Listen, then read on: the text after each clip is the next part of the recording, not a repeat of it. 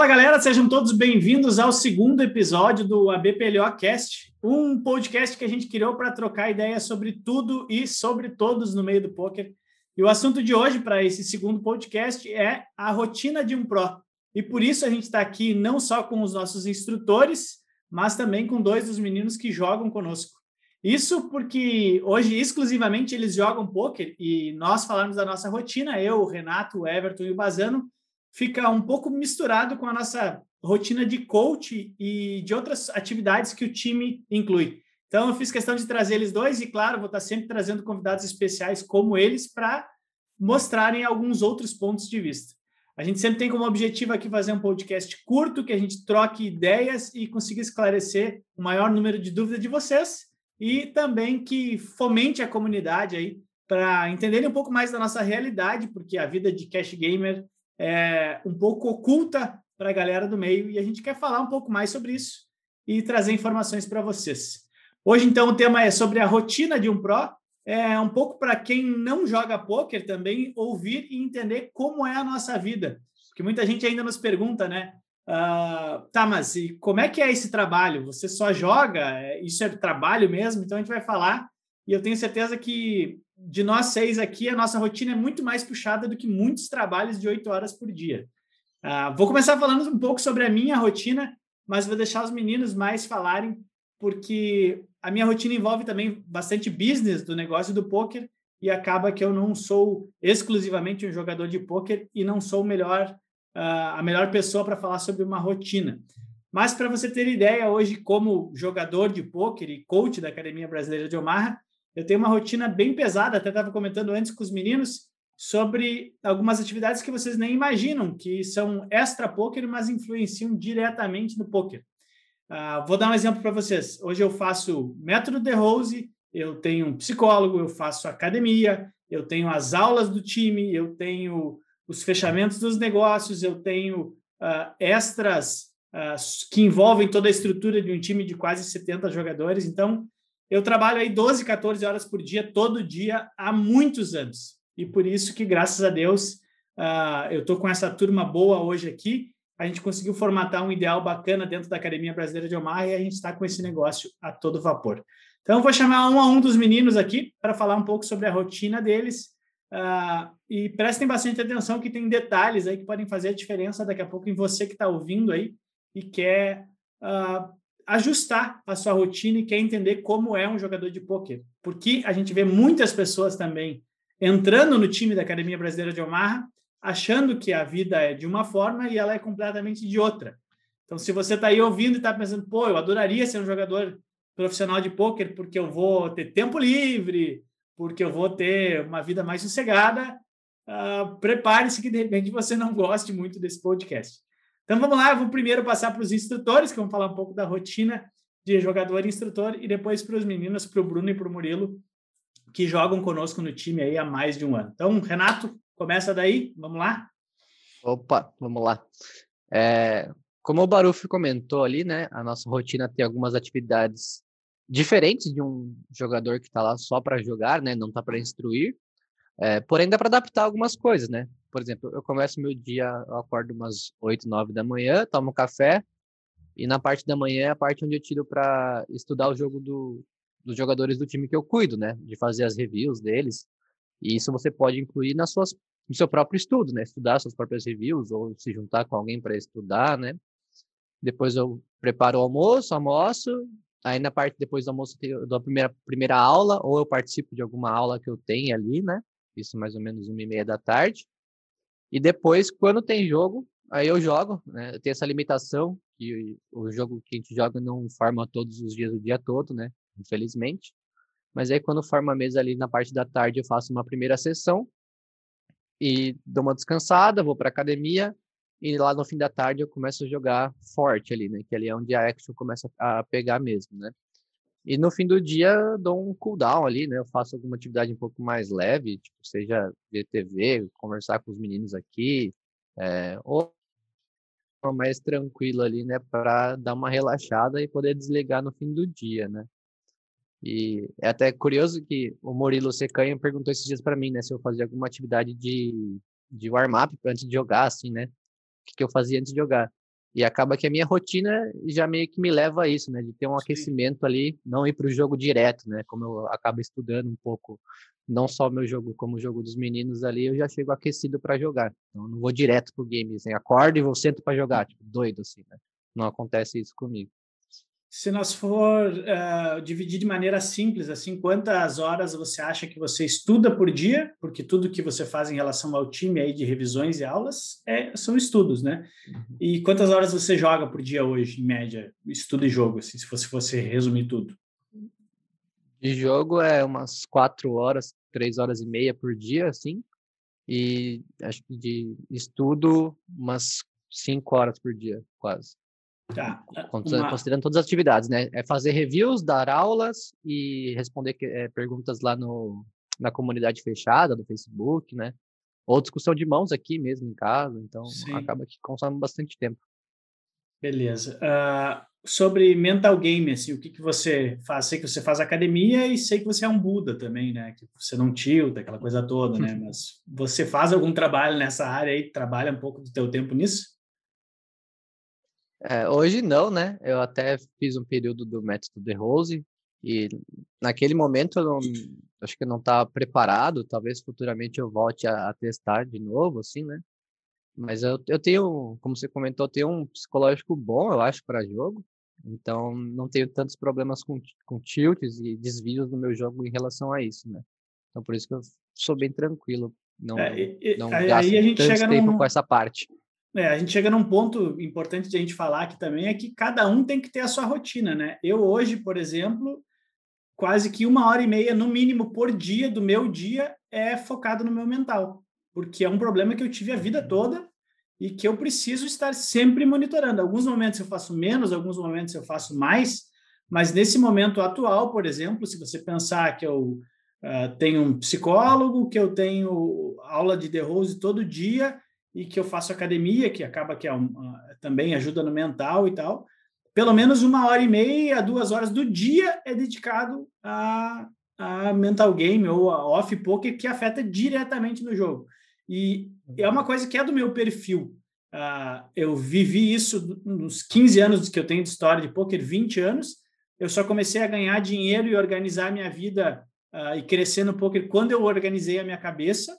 Uh, e para isso, ontem eu falei uma frase para minha namorada, né, minha noiva, eu disse, cara, é cansativo me manter estável. Então, foi essa frase que eu usei para ela, tipo, porra, eu gasto muito tempo e dinheiro para me manter estável no jogo, para me manter tranquilo nos negócios e tomar as melhores decisões. Então, é importante que cada, cada um adapte o seu perfil à sua, à sua rotina. Everton, fala aí. Daí, uh, eu tenho uma rotina até um pouco similar com a do Renato, tipo, a gente tem muita coisa parecida aí nesse quesito, eu, tipo, também acordo, só que minha rotina é um pouco mais noturna, eu acordo um pouco mais tarde, acordo ali 10, 11 horas da manhã, uh, também vou tratar as questões do time ali, ver, fazer review, ver, acompanhar os players, uh, ultimamente eu tenho feito bastante review minha, então estou tentando melhorar cada vez mais meu game, então estudo mais também de manhã. Uh, todo dia, uma hora, tem aula do time, né? Seja do Elite, seja do Gold, seja do Base, que eu dou aula. Então, todo dia aula, uma e meia. E a parte da tarde ali é que eu vou começar a ir atrás ali do jogo. Se estiver formando, eu já jogo. Se não, ainda faço mais algumas questões ali voltadas ao time mesmo. Uh, ultimamente, eu tenho feito bastante exercício só que em casa. Uh, eu faço, tipo, a rotina aqui de exercícios mais focada no elasticidade do corpo e tal. Uh, medito também, a parte mental. Uh, eu gosto bastante da filosofia budista ali, eu acho que é uma coisa que me mantém mais estável. Uh, tipo, o tilt nada mais é do que a não aceitação da realidade, né? Então, a gente a gente saber o que é o certo e o que é o errado, tipo, que tudo pode acontecer na vida, é uma coisa que mantém bem estável, assim. Mas, do mais, minha rotina é bem parecida aí com o do Renato. Ah, uma, um ponto que eu, que eu não pedi para vocês, uh, que o Murilo falou ali sobre, sobre o warm-up e tal, né? Uh, mas tem alguma coisa até, sei lá, jogador tem de tudo, né? Alguma superstição que você tem, alguma coisinha que você faça antes do, do grind, alguma minutinhos antes, alguma coisa específica? Ou o que, que você faz para se preparar? Tipo, por exemplo, vou, vou dar o meu exemplo, né? Uh, eu sempre faço exercício de respiração e meditação de cinco minutinhos específico que eu tenho antes do grind. Eu vou no banheiro, uh, pego uma água sempre, ou um café e tal. Faço esses detalhezinhos. Tem alguma coisa que vocês fazem aí, Renato e, e Everton?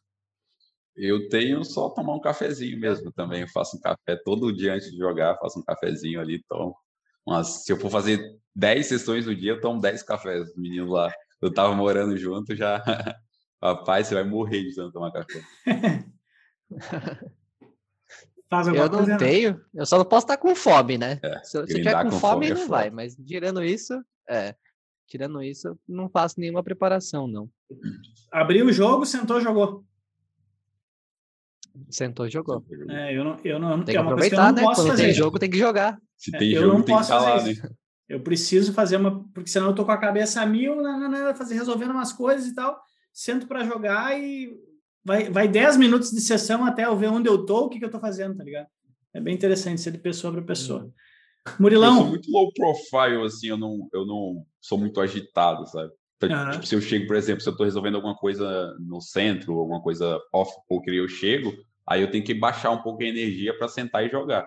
Mas uhum. se eu estou em casa, mesmo acordei, aí é sossegado. Murilão, fala daí. Primeiro, bom dia, né, pra galera aí. E sobre minha rotina, eu sempre fui uma pessoa que tive uma dificuldade muito grande de ter rotina na minha vida, assim. Eu gostava de dormir de madrugada e acordava muito cedo, dormia muito pouco, né? Quantidade de horas. E hoje eu vejo quanto isso é prejudicial para um jogador, assim. Então eu decidi fazer uma rotina um pouco mais organizada. E eu acordo umas 9 horas da manhã, geralmente cravado, assim, no máximo 9 e 10. E eu gosto de jogar direto, assim. Eu não tenho feito nenhum warm-up, até por isso que eu comentei com o Renato. E o meu único warm-up que eu sempre fiz foi escutar a mesma música antes da, de jogar, de entrar no, no, numa mesa. Que ela me. Não sei se eu só entro num modo de concentração, assim, quando eu vou sentar e jogar com essa música, né, específica. E como se fosse um aquecimento mesmo para a sessão. Então eu jogo de manhã uma sessão, uma sessão à tarde e uma sessão à noite. E depois de todas as minhas sessões eu faço review. Não da sessão que eu joguei, mas da anterior. E eu deixei organizado para conseguir fazer a review da sessão anterior a que eu acabei de jogar, sabe? Para eu estar tá sempre estudando, assim, eu acho que é importante. E quando a gente sai do grind, né, muitas vezes eu saio com mais vontade de jogar ainda, porque a gente coloca hora para começar e para terminar, né? Não tem Sim. stop win e stop loss. E eu faço isso para matar essa vontade de jogar e até para colocar minha cabeça em centro, assim. É, então eu jogo uma sessão de manhã, depois disso eu almoço. É, tenho a sorte da minha namorada fazer o almoço para a gente não ter que Boa. gastar muito tempo igual o Renato aí. Ah, no começo da tarde tenho as aulas também, uma e meia geralmente eu tenho aula, se não tenho uma e meia tenho as três. E depois da aula também faço mais uma sessão, e à noite eu faço uma review antes da sessão e jogo a outra sessão. Isso, se tu for contabilizar, assim, dão quantas horas aí, desde que tu acorda até você ir dormir uh, em game, assim, uh, estudo e jogo? Também Olha, passa oito horas, né? Ah, passa, com certeza, né? Porque até nos momentos de pausa que eu tenho, que eu tô fazendo outra coisa, eu tô no WhatsApp com um grupo de estudos e todo mundo Sim. me manda a mão e aí responde a mão e depois disso eu termino a minha sessão de, de grind mais ou menos meia-noite, e das meia-noite às duas eu fico respondendo mão no Trello, que a gente usa para estudar, e, e eu respondo mão no Discord também, que a gente também usa, e WhatsApp, etc. Então, eu, eu arrisco a dizer eu... que são poucos de nós que, que, que só param quando dorme, né? Tipo, tem alguns que são regrados que conseguem fazer atividades que, que isso é um problema até, né?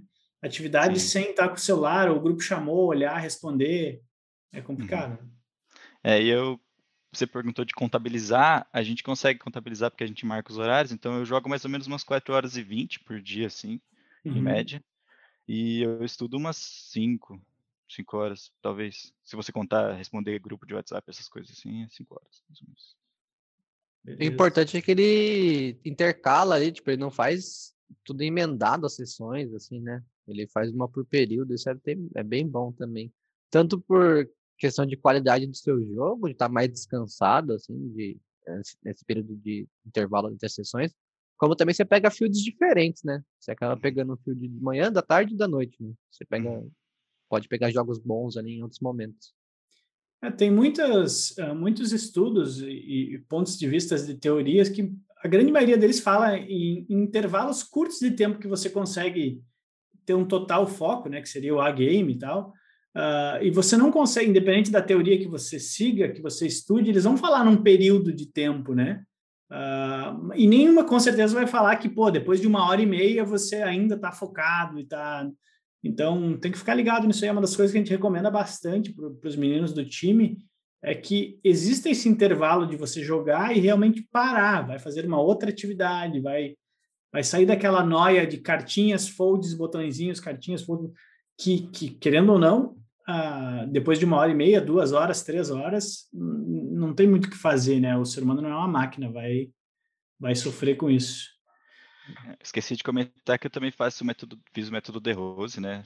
É, por bastantes meses aí, eu acho que ajuda bastante ter esse tempo de, de trabalhar o seu mind game mesmo, sabe? Também fiz meditação, hoje em dia estou relendo o livro O Jogo Mental do Poker, que inclusive recomendo para quem estiver ouvindo aí. Ele é muito bom, né? Uhum. E tá me ajudando bastante, assim, essa questão de tilt. Você disse que o Renato não tilta, acho que ele é uma exceção muito grande, mas a maioria dos jogadores tilta e a gente tem que trabalhar isso, não adianta. Uh, o quanto tu achas, assim, que é o, o, Se fosse botar em... O pessoal sempre pede, né? Quanto que é... Quanto por cento tu acha que é cabeça e quanto por cento tu acha que é jogo? Uh, tipo, é. estudo. Né? Quanto, quanto por cento de importância tem Cara, você pode conhecer 100% da teoria do poker, se você não tiver cabeça para jogar, você vai perder igual, cara. Não tem o que fazer. É. Você vai, eventualmente você vai tomar, vai perder cinco flips seguidos e você vai ficar tenso, vai ficar bravo, vai esbravejar. E se você tiver nesse momento, você pode ser o melhor jogador do mundo que você vai perder igual. Não adianta. Mas o inverso também é realidade. Né? Não adianta ah, é, você ser o Buda e não é, sabe porra não sabe jogar. perder. É, o é. princípio para ganhar é estudar, né? Não adianta. Né? Tem que ter um equilíbrio, né? Então eu diria aí, cara, para mim, 60-40 se não for 50-50, entendeu? É, eu, eu teoria e, e, cabeça. Eu, para eu, pra mim, é mais 60 cabeça e 40 teoria. É foda. Pode ser, pode ser. Fala aí, Vazan. Ah, bom dia aí para todo mundo. Ah, a minha rotina vem se modificando ao longo dos tempos aí. Eu andei passando por bastante dificuldade, principalmente depois que eu entrei para instrução. Atualmente eu estou é, frequentando um psiquiatra e um, psicó e um psicólogo também para poder me ajudar nessas rotinas. Ah, eu também tenho é. psiquiatra. É... Não é só para os e... loucos. Ou é. Ou é. Eu estou acordando. Estou acordando em torno de 10 horas da manhã e estou trabalhando para que eu consiga acordar ainda mais cedo, para que eu consiga fazer algumas atividades de manhã que eu faço, que é fazer revisão minha ou então de algum dos meninos, né? A gente faz gravação de, de revisão. Tenho feito revisão de todas as minhas sessões, também parecido com o que o Everton comentou. Estou dando um pega bem forte no meu jogo, que é algo que eu acabei deixando um pouco de lado recentemente. E hoje eu estou vendo quanto é importante juntar essa parte psicológica do jogo com as revisões, para eu identificar onde que estão os meus erros na parte psicológica e não só na parte técnica. Uhum, legal. Porque a parte técnica é não vou dizer que é fácil, mas tipo, como a gente bate muito nessa tecla, eu bati muito nessa tecla durante muito tempo, tem muita coisa clara para mim, sabe? E na parte psicológica não, sabe? Então eu tô dando uhum. um pega muito bom na parte psicológica para entender o que que tá me levando ao tilt e tal. Então posso dizer que hoje eu tô muito mais virado para a parte psicológica do meu estudo do que para a parte técnica. É óbvio que eu não tô deixando a parte técnica de lado, em relação à rotina, eu ainda também não tenho conseguido jogar as quatro horas que eu pretendo jogar diárias, mas eu tenho estudado tipo o dobro do que eu estudava em outros tempos. Então, posso falar que hoje eu estudo em torno de seis horas por dia tranquilamente, incluindo é, a parte técnica e a parte psicológica, e mais as revisões que eu faço do time, né, dos jogadores que eu tenho, em torno aí de uns 15 jogadores, também contando os jogadores que são dos outros times, do Gold e do Elite, que eu tenho semanalmente, inclusive com o Secanha, e a gente tem uma horinha marcada pelo menos por semana aí para a gente fazer umas revisões. Eu tenho com os meninos do Elite também, então, tipo, mesmo que eles não estejam mais no base, a gente está sempre trocando ideia. Uh, o meu armap eu tenho feito também. Sempre tiro pelo menos alguns minutinhos antes para fazer uma meditação. Sempre tento fazer metas para o meu grind na parte psicológica, metas de melhora mesmo, sabe? O que, que eu tenho identificado que tem me atrapalhado durante o jogo. Eu percebi que durante um período eu eu estava tiltado, sim. Eu acho que a maioria dos jogadores está e não percebe. Então, é. tipo, eu consegui dar um salto muito grande de qualidade no meu jogo, que é começar a identificar onde eu estava tiltando e tentar trabalhar essa parte do meu jogo, sabe? Então, eu tenho dado um pega bem forte com isso recentemente. Eu acho que tem dado uma melhoria gigantesca do meu jogo. E sobre o Armap também, eu sempre faço pelo menos alguma revisão, alguma coisa, eu não sento para jogar, era algo que eu fazia muito antes. Tipo, eu abria o PP Poker, olhava, via que tinha jogo bom e pá, já sentava na mesa porque eu não queria é. perder aquele jogo, sabe? Então hoje eu já tenho uma mentalidade bem diferente, eu quero ter pelo menos chegar no jogo com uma concentração boa, assim, sabe? Não tipo, simplesmente sentar e daqui a pouco entender como as coisas estão funcionando. Então o meu armap é basicamente esse. Eu acho que de jogo, atualmente, eu estou entre duas horas e meia, mais ou menos, por dia, mas revisando sempre todas as minhas sessões, estudando bastante, e com é, acompanhamentos e revisões e tudo, acho que dá mais de sete horas, aí seis, sete horas tranquilamente aí por dia.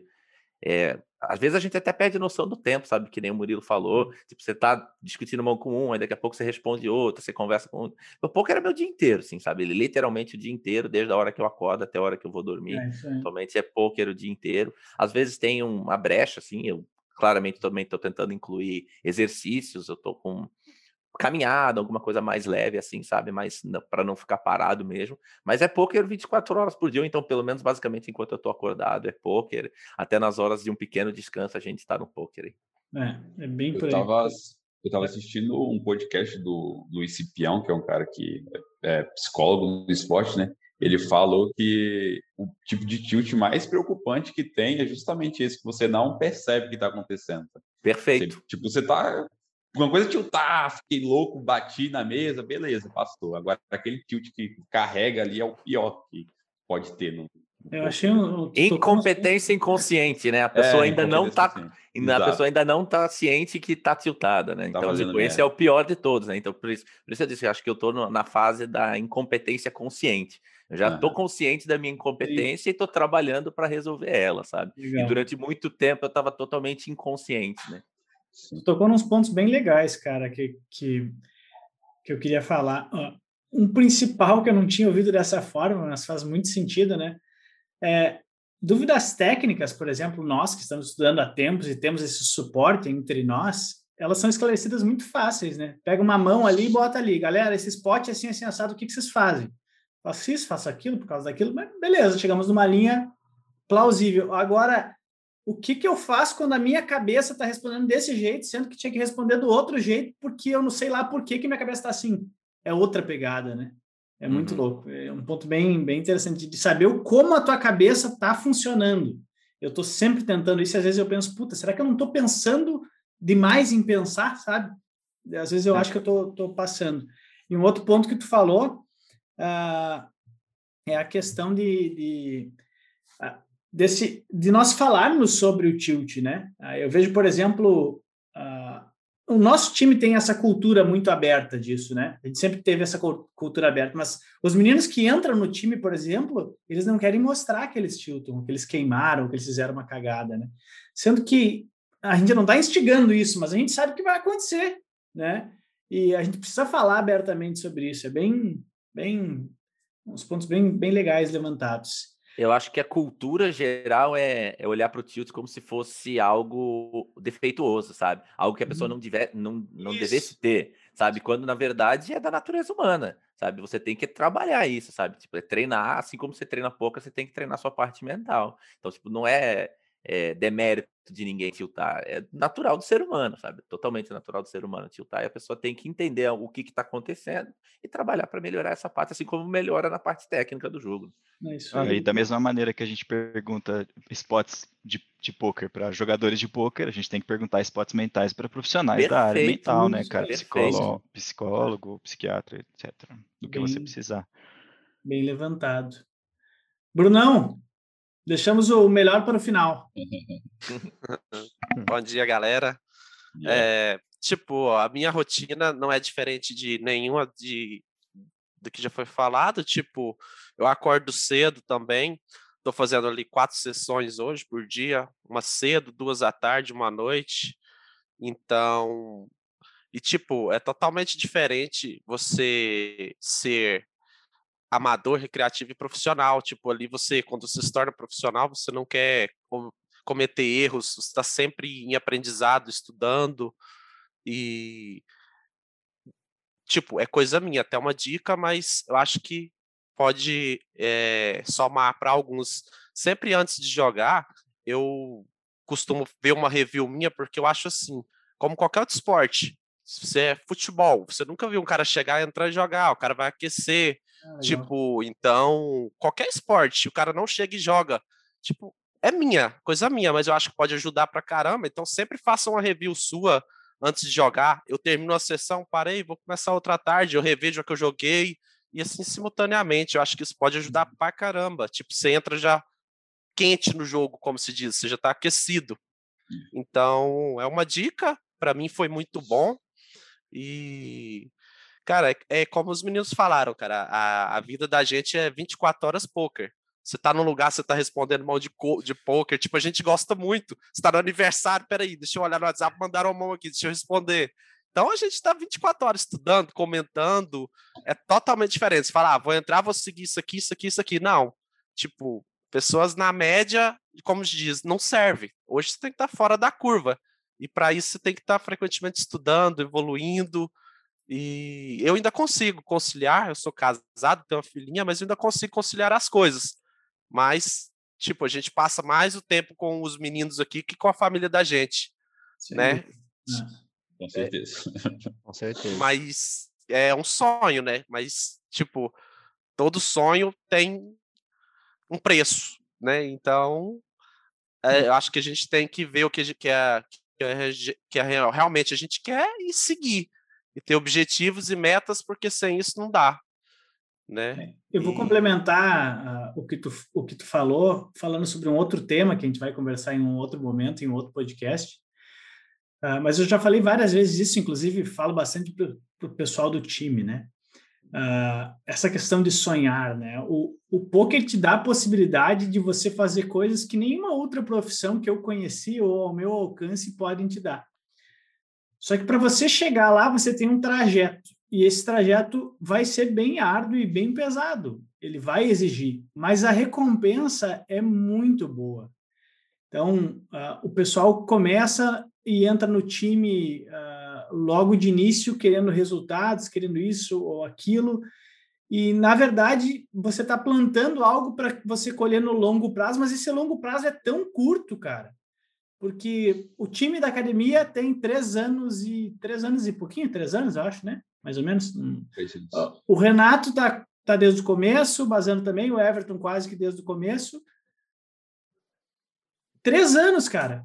Vocês já imaginaram chegar onde vocês estão hoje em três anos em qualquer outra profissão? E aqui eu falo de ganhos financeiros mesmo, não tem como, cara. E isso é só o começo. Aí tu pensa que você. Vou dar um exemplo. Você entra num banco como estagiário, você fica seis meses como estagiário, aí você vai atender não sei aonde, aí você vai no caixa, aí você não sei o quê.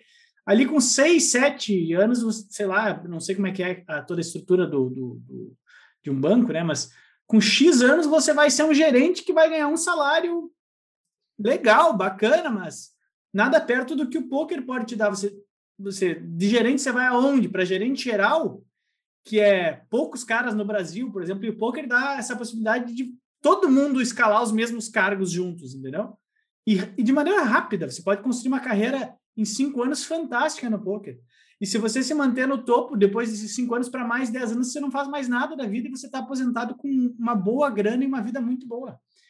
E muito mais do que uma aposentadoria, uma grana muito boa, você está realizado porque você fez o que você ama e concluiu a tua vida com um amor, com paixão pelo que tu fazia. Claro, a gente vai continuar jogando a vida inteira. Eu tenho certeza que a gente nunca vai parar de jogar.